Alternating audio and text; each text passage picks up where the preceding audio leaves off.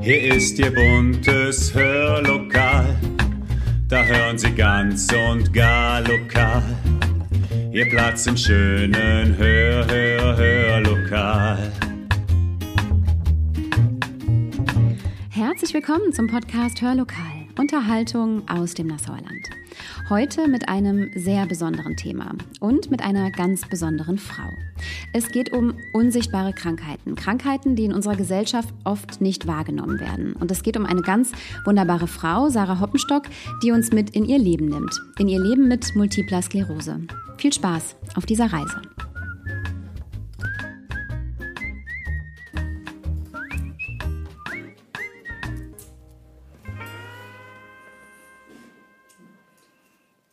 Und da sind wir im Hörmal am Sonntag. Ich habe hier heute eine Gästin am Esstisch sitzen, die ich auch sonst manchmal zum Kaffee hier sitzen habe, denn Sarah ist meine Nachbarin. Ich hoffe, du fühlst dich hier wohl und ich freue mich sehr, dass du da bist und dass du uns mitnimmst auf diese ganz persönliche Reise. Das ist nicht selbstverständlich. Magst du dich unseren Zuhörerinnen und Zuhörern kurz einmal vorstellen, Sarah? Ja, sehr gerne. Ähm, mein Name ist Sarah Hoppenstock. Ich komme aus Hömberg und bin 31 Jahre alt. Ähm, ich arbeite in der Systemgastronomie, bin verheiratet, habe eine Tochter und zwei kleine Hunde. Danke sehr erstmal fürs Vorstellen, Sarah. Ja, liebe Zuhörerinnen und Zuhörer, ich habe hier Sarah Hoppenstock vor mir sitzen, strahlend, mit ganz wachem Blick, mit ganz viel Lebensfreude, die ich, wie ich finde, auch über den Tisch ähm, bis hier rüber spüre. Und augenscheinlich, Sarah, wirkst du erst einmal kerngesund. Das ist aber leider nicht so. Du bist vor einigen Jahren an Multipler Sklerose erkrankt, einer chronisch entzündlichen Erkrankung des zentralen Nervensystems. Viele von uns werden von dieser Erkrankung schon einmal gehört haben. Wie es aber tatsächlich ist, mit ihr zu leben, das wissen die wenigsten, denn oft erscheint uns die MS, wie sie oft abgekürzt wird, ja als regelrecht unsichtbar im Alltag. Ich nehme hier gerade zum Beispiel nicht wahr, dass du mit dieser Erkrankung tatsächlich kämpfst. Vielleicht kurz als Erläuterung für unsere Zuhörerinnen und Zuhörer. Die MS ist eine Erkrankung des zentralen Nervensystems. Deshalb bist du ja auch in Behandlung bei Neurologen ja, glaube genau. ich. Ähm, und sagt es mir im Vorgespräch, dass viele Menschen die MS mit einem Muskelschwund gleichsetzen. Das ist es aber gar nicht. Die Multiple Sklerose ist eine Autoimmunerkrankung, bei der sich Nervenstrukturen im Gehirn zum Beispiel entzünden und dann für ganz unterschiedliche Beschwerden sorgen, je nachdem, welche Bereiche auch betroffen sind. Es kann zum Beispiel zu Sehstörungen kommen, zu Lähmungen, zu starker Müdigkeit, zu Erschöpfung, zu Gangstörungen, zu Konzentrationsstörungen. Also ganz unterschiedliche Ausprägungen Ausprägungen der MS. Heute ist die MS relativ gut behandelbar, aber eben nicht heilbar. Und es kommt natürlich auch immer darauf an, äh, welche Form man hat. Vielleicht werden wir im Laufe des Gespräches auch noch dazu kommen. Und ich hoffe, Sarah, wenn ich jetzt was falsch erklärt habe, klärst du mich gleich nochmal auf. Ich möchte jetzt aber erstmal mit äh, Ihnen und dir, Sarah, eine kleine Zeitreise machen in die Zeit, als du deine Diagnose erhalten hast. Du warst damals wie alt? 23. 23 Jahre alt, also nein, 23 Jahre jung. Mitten im Leben, frisch verliebt, ich glaube gerade Mama geworden, mit ganz vielen Zukunftsplänen und es war eigentlich alles gut. Jetzt ist es so, dass die Multiple Sklerose häufig sehr plötzlich und unerwartet auftritt, ohne jegliche Vorahnungen. Ähm, kannst du uns mitnehmen zu dem Abend, als die MS für dich erstmals spürbar wurde? Ja, ähm, wir hatten Freunde zu Besuch ähm, und einen ganz ausgeglichenen, ruhigen Nachmittag. Und ich habe schon länger gespürt, dass was nicht in Ordnung war bei mir. Ähm, also ich hatte schon länger Probleme mit den Augen und starke Kopfschmerzen. Mhm. Ähm, und an dem Abend merkte ich ganz extrem einen Schleier auf den Augen und dass ich Farben nicht mehr richtig erkennen kann. Mhm. Und in dem Fall war es dann die Ketchup, den Ketchup von der Mayo zu unterscheiden. Das heißt, es sah für dich farblich gleich aus. Ganz genau. Ja. Ja, und äh, als die Freunde weg waren, habe ich äh, meinem Mann Bescheid gegeben und hatte unglaubliche Schmerzen, sodass wir in der Augenklinik angerufen haben in Koblenz. Ähm, und die sagten dann, wir sollten am Abend noch vorbeikommen. Und um kurz nach neun sind wir auch noch dahin gefahren. Ja. Ja, und dort wurde ich dann untersucht von einer jungen Ärztin, die dann auch den Chefarzt hinzugerufen hat. Und der sagte dann, ich müsste sofort ins Krankenhaus eingewiesen werden. Mhm. Ist damals denn schon der Begriff Multiple Sklerose gefallen oder war da noch vollkommen unklar, was das überhaupt sein könnte? Nee, beim Augenarzt gar nicht, aber wir sind ins Wartezimmer gekommen und ich habe sofort zu meinem Mann gesagt, ähm, ich habe MS. Das heißt, du selbst kanntest diese Erkrankung Ja. schon. Ja. Ist in eurer Familie beispielsweise jemand betroffen, dass du schon diese Erkrankung kanntest oder woher hattest du diese Vorahnung? Nee, niemand. Ähm, aber ich war damals äh, in der Pflegeschule und kannte mich mit der Erkrankung aus. Und mir war dann relativ schnell klar durch alle Symptome, die ich schon zwei Jahre hatte. Also es fing 2011 so langsam an mit Beschwerden in den Beinen, äh, immer mal Kopfschmerzen oder Augenschmerzen. Und dann wurde das schlagartig 2013 so viel stärker, dass ich dachte, da kann was nicht stimmen. Und die Tests, die sie mit mir in der Augenklinik gemacht haben, haben mich so daran erinnert. Und dann die rasche Einweisung, ähm, das war mir relativ schnell klar. Ganz kurz zur Erklärung, die Multiple Sklerose beginnt meist im frühen Erwachsenenalter zwischen 20 und 40 Jahren mit einem Erkrankungsgipfel um das 30. Lebensjahr. Und zunehmend häufiger wird MS auch bei Kindern und Jugendlichen äh, tatsächlich diagnostiziert. Äh, Du warst also noch sehr, sehr jung. Und im Laufe der Untersuchungen kam dann ja irgendwann heraus, es geht in Richtung MS. Was sind denn da überhaupt für Untersuchungen notwendig? Wie lang ging auch dieser Prozess, bis tatsächlich ein Arzt, eine Ärztin vor dir stand und mit dir über die Multiple Sklerose gesprochen hat? Ja, ähm, das ging lang. Also im ersten Krankenhaus ähm, hat man gar nicht mit mir darüber gesprochen. Man hat mich von einer Station auf die andere überwiesen und man sagte mir aber überhaupt nicht, was Sache ist. Ähm, ich habe dann das Krankenhaus gewechselt und im zweiten Krankenhaus wurde dann ein MRT gemacht. Das wird immer zuerst gemacht ähm, mit Kontrastmittel bei MS-Patienten, weil dadurch sieht man die aktiven Läsionen im Kopf. Somit erkennt man, ob man einen aktiven Schub hat, wenn Läsionen aufblinken. Kannst du kurz für unsere Zuhörer und Zuhörerinnen erklären, was eine Läsion ist? Ja, das sind Herde im Gehirn, Ja. die sich bilden, äh, wenn man einen Schub hat. Das ist dann wie so ein entzündlicher Prozess quasi. Genau, Okay. genau. Das sind wie Flecken, die man dann auf einem MRT-Bild sieht. Äh, wenn man keinen Schub hat, dann sind die einfach nur da. Und wenn man einen Schub hat, dann leuchten die auf, aber nur mit Kontrastmittel. Und nach dem MRT, wenn das auffällig war, wird eine Lumbalpunktion gemacht. Das ist eine Entnahme des Nervenwassers. Ähm, das wird gemacht, um zu schauen, ob im Nervenwasser äh, Eiweißpartikel drin sind und dann werden noch verschiedene neurologische Untersuchungen gemacht. Also der Bewegungsapparat wird untersucht. Ja, und das wurde alles bei mir gemacht.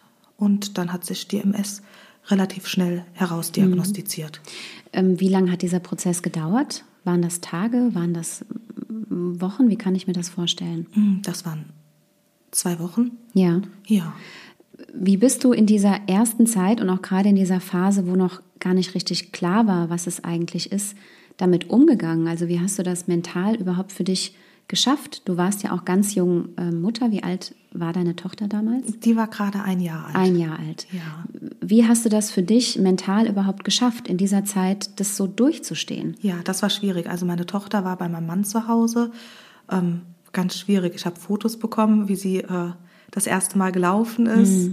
Ähm, ja, das war auf jeden Fall sehr schwierig, nur mit Fotos äh, im Krankenhaus zu sein. Ich wollte auch nicht, dass die Kleine ins Krankenhaus kommt, weil ich nicht wollte, dass sie mit einem Jahr mich äh, dort sieht und den Trennungsschmerz hat. Ich dachte, wenn ich weg bin, ist das erstmal die bessere Lösung. Ähm, aber für mich mental war klar, ich mache das, ich ziehe das durch, weil zu Hause warten die beiden auf mich. Und umso schneller das funktioniert, umso schneller bin ich auch wieder zu Hause. Und so war es dann schlussendlich auch. Sarah, ich würde sagen, ein bisschen äh, musikalische Untermalung tut uns jetzt gut äh, bei diesem interessanten Gespräch. Und wir haben im Vorhinein schon miteinander darüber gesprochen, welche Musik es denn heute sein könnte, mit der wir das Hörlokal bereichern. Und du hattest direkt eine gute Idee, ein spezielles Lied. Ich werde es gleich ankündigen. Erklär uns doch mal, warum dieses Lied für dich und für deine Erkrankung eine besondere Rolle spielt.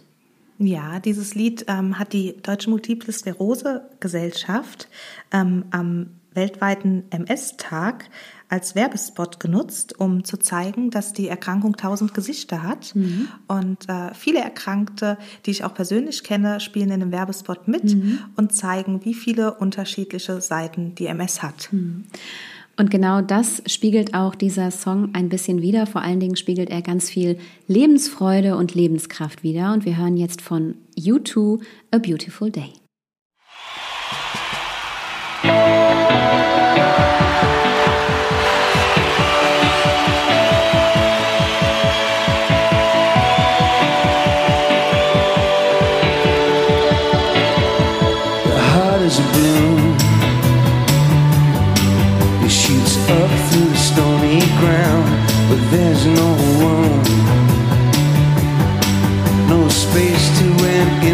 time you're out of luck.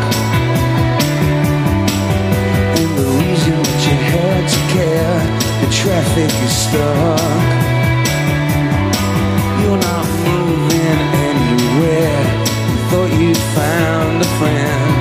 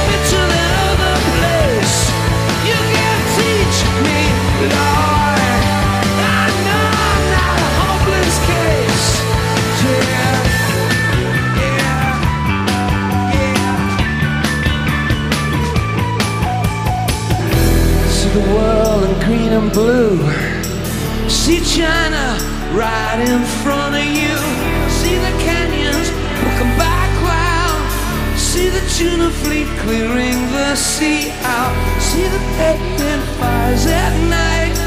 See the oil fields at first light and see the bird with a leaf in her mouth. After the flood, all the color.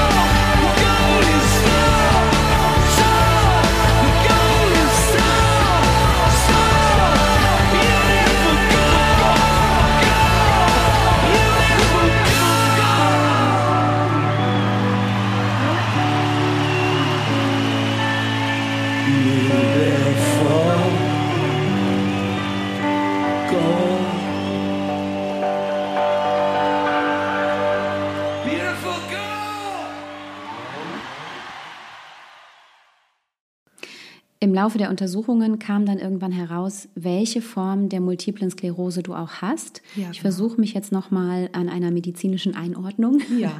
Man unterscheidet generell drei Formen, soweit ich weiß. Es gibt einmal die schubförmige remittierende MS. Das ist die häufigste Form, wohl die bei 80 bis 85 Prozent der Erkrankten äh, auftritt.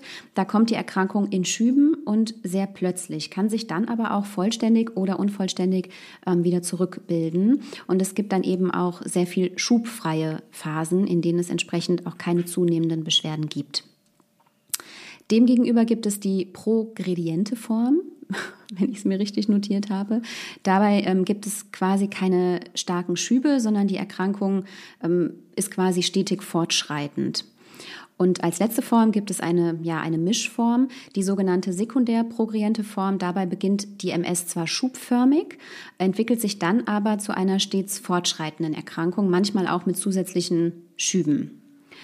Ähm, kannst du kurz für uns Laien erläutern, welche Form der multiplen Sklerose dich betrifft? Genau, ähm, letzteres, wobei am Anfang immer gesagt wurde, dass ich eine schubförmige Verlaufsform habe. Also die, die auch die meisten Erkrankten tatsächlich haben. Ja? Genau, ähm, weil es am Anfang auch so war. Ich hatte immer nur Schübe und ähm, jetzt ist es aber eine stetige Verschlechterung.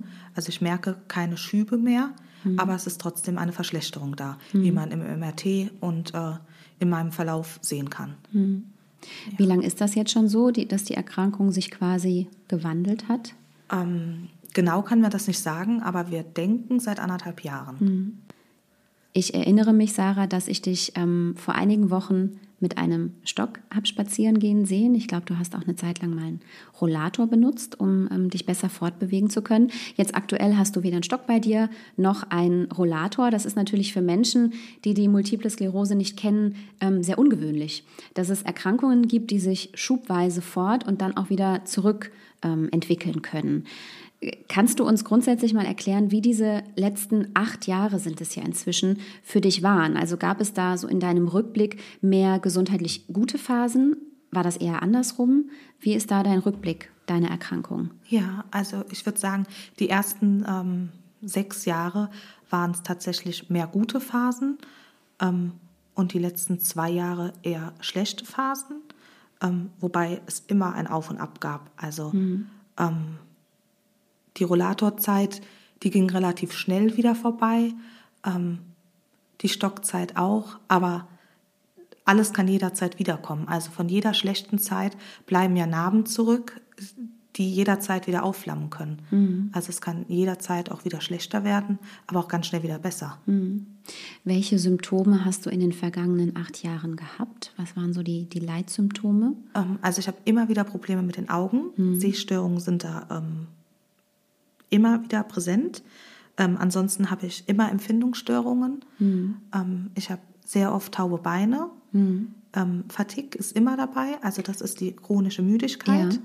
Ja, ähm, ja ansonsten habe ich Sprach- und Koordinationsstörungen äh, immer schon gehabt. Ähm, und das ist eigentlich alles. Das ist schon eine ganze Menge, liebe Sarah.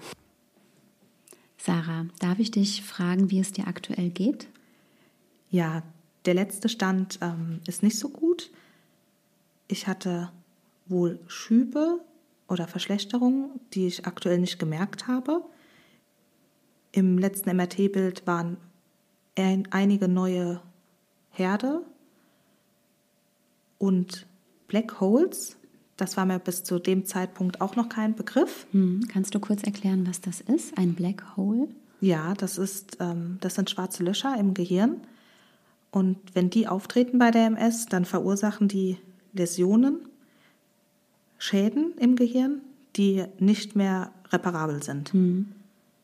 Ähm, also wo nicht die Chance besteht, wie sonst oft bei der MS, dass sie sich wieder zurückentwickeln und, und ausheilen, in Anführungszeichen. ganz genau. Ja.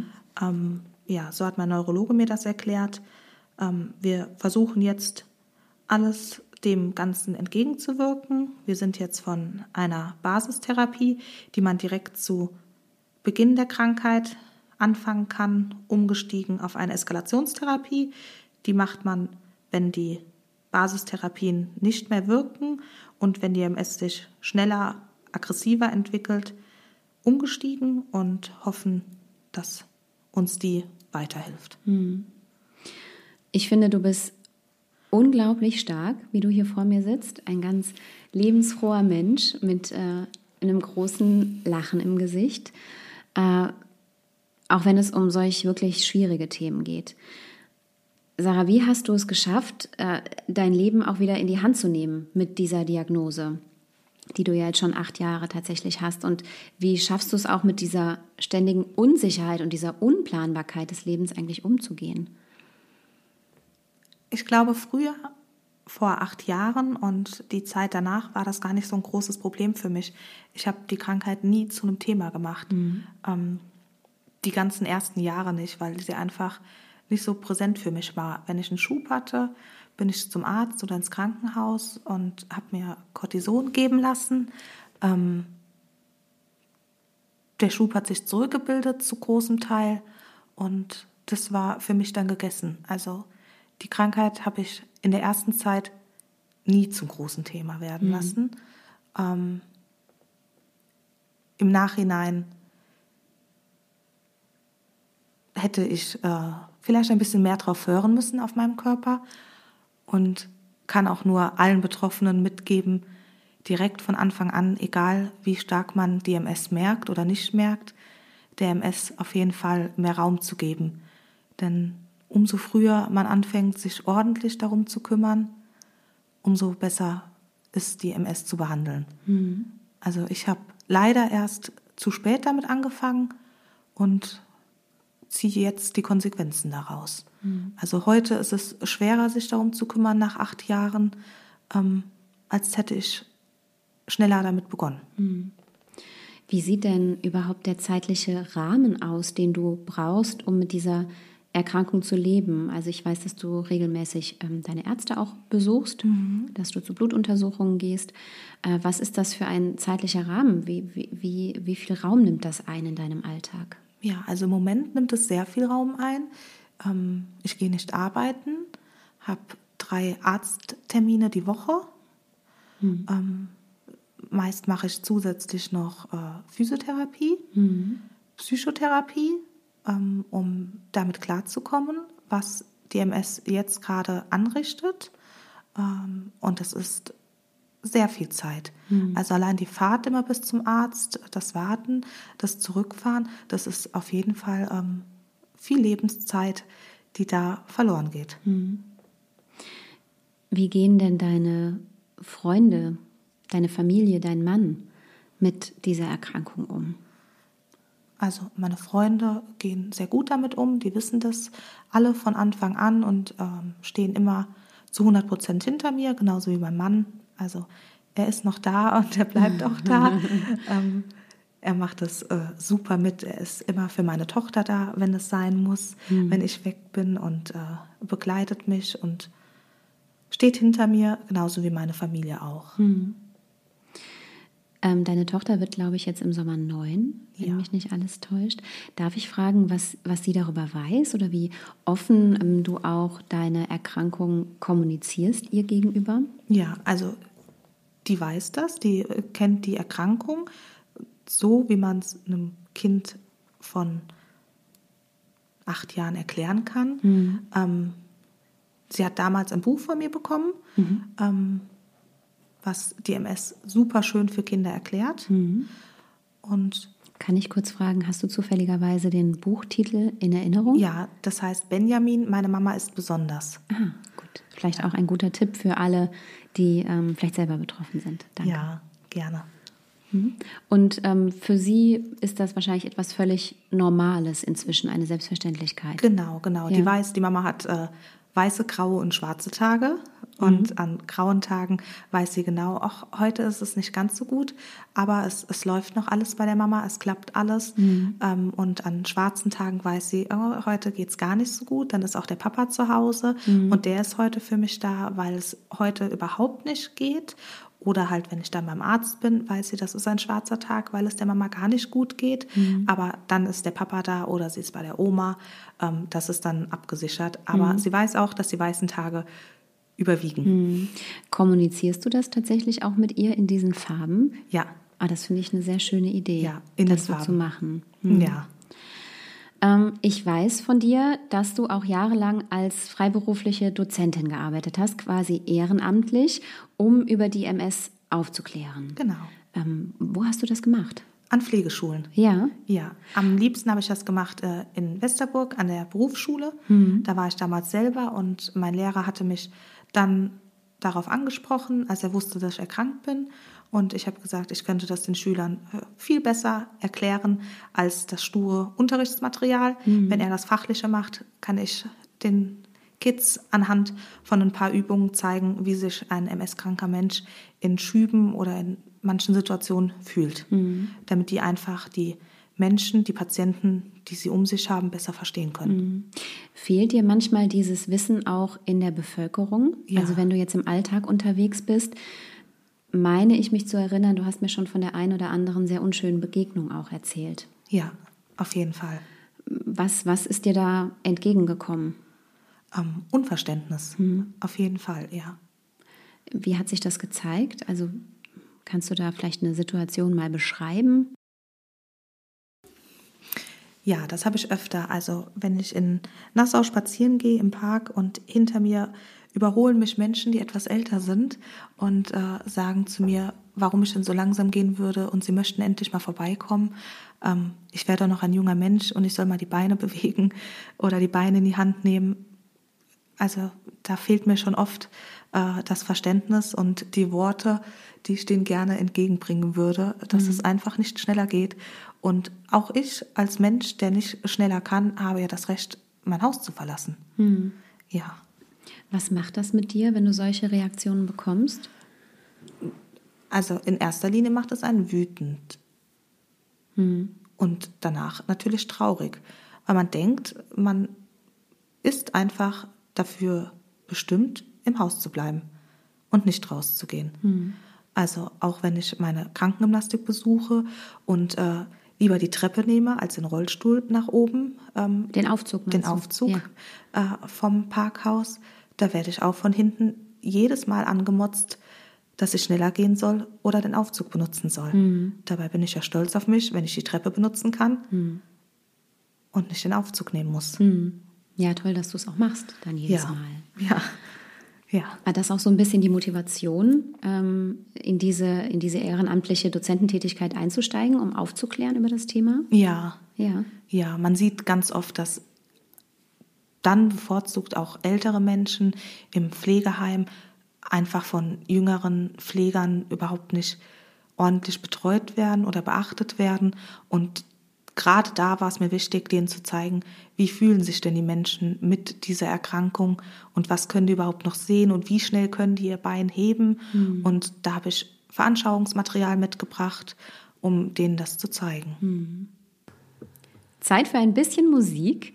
Und auch hier habe ich Sarah im Vorhinein gefragt, äh, welchen Song sie gerne hört, ob sie ein Lieblingslied hat oder ein Lied, was äh, ja einfach emotional ganz viel mit ihr macht. Und äh, sie hat direkt eins gefunden. Sarah, magst du es ankündigen? Ja, gerne. Wir hören jetzt Father and Son von Cat Stevens. Viel Spaß!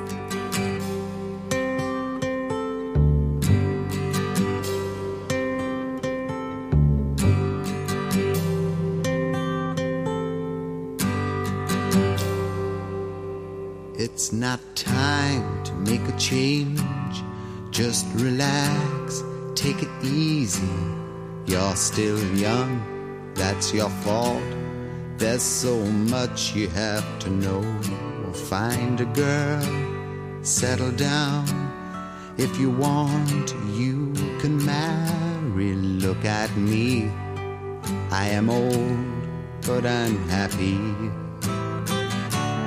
I was once like you are now, and I know that it's not easy to be calm when you found something going on.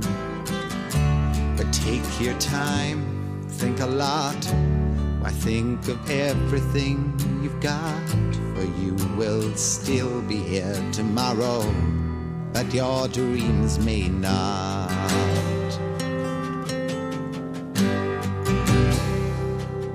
How can I try to explain turns away again. It's always been the same, same old story. From the moment I could talk, I was ordered to listen. Now there's a way, and I know that I have to go away. I know I have to go.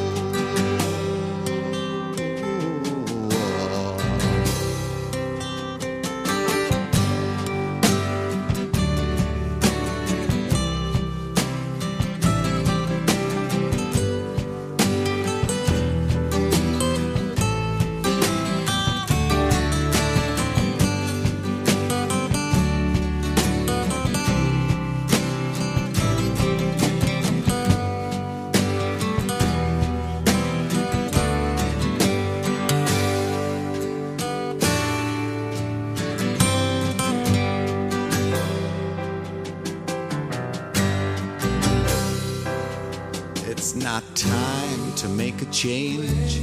Just sit down, take it slowly. You're still young, that's your fault. There's so much you have to go through. Find a girl, settle down. If you want, you can marry. Look at me. I am old, but I'm happy all the times that I've cried, It's hard, but it's harder to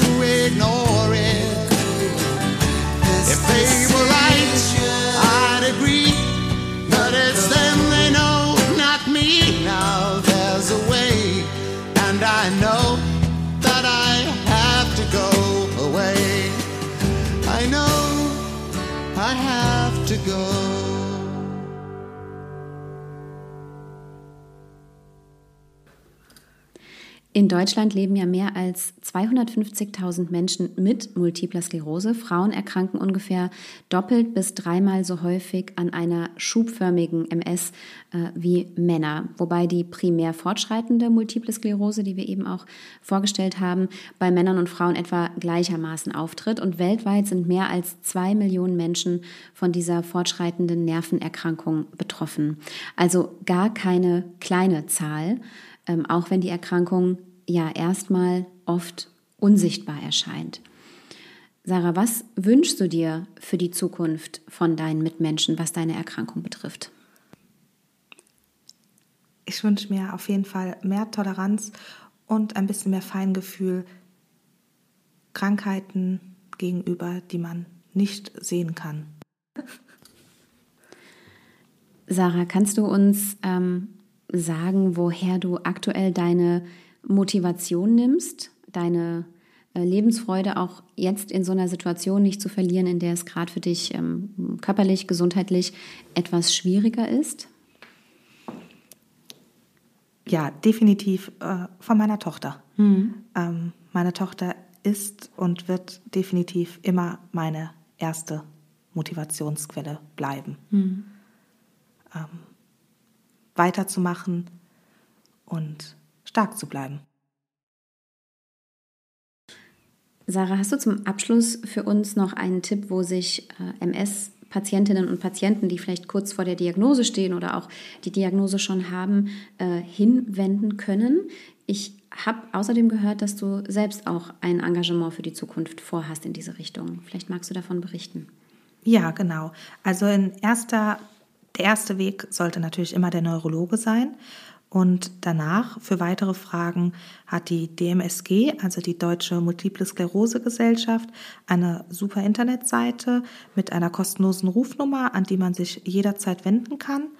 Ähm, die haben super viele Tipps, ganz viele Seiten, ganz viele Flyer und Zeitungen ähm, zu allen Themen, die man sich zuschicken lassen kann. Ähm, da kann man sich zu jedem Rat Hilfe holen.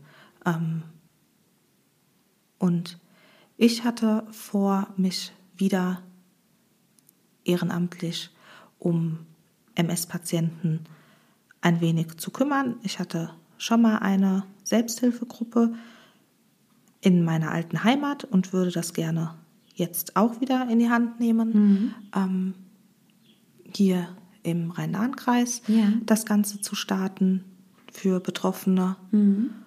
Und wenn da Bedarf ist, ich denke auch, dass es hier einige Patientinnen gibt, ähm, werde ich das machen. Mhm. Sehr schön. Liebe Sarah, vielen, vielen, vielen Dank für dieses so wertvolle Interview. Ich glaube, ganz viele von uns können ja ganz viel mitnehmen aus deiner Art und Weise, wie du deine Erkrankung angehst, wie du mit deiner Erkrankung äh, umgehst und woraus du auch einfach Motivation und Lebensfreude schöpfst. Das hat wirklich gut getan. Ja, vielen herzlichen Dank auch an Sie, liebe Zuhörerinnen und Zuhörer, fürs Zuhören. Wir wünschen Ihnen beide jetzt noch einen ganz wunderbaren Sonntag. Ich freue mich, wenn Sie kommenden Mittwoch wieder beim nächsten Hörbeitrag mit dabei sind. Und bis dahin bleiben Sie gesund und machen Sie es gut.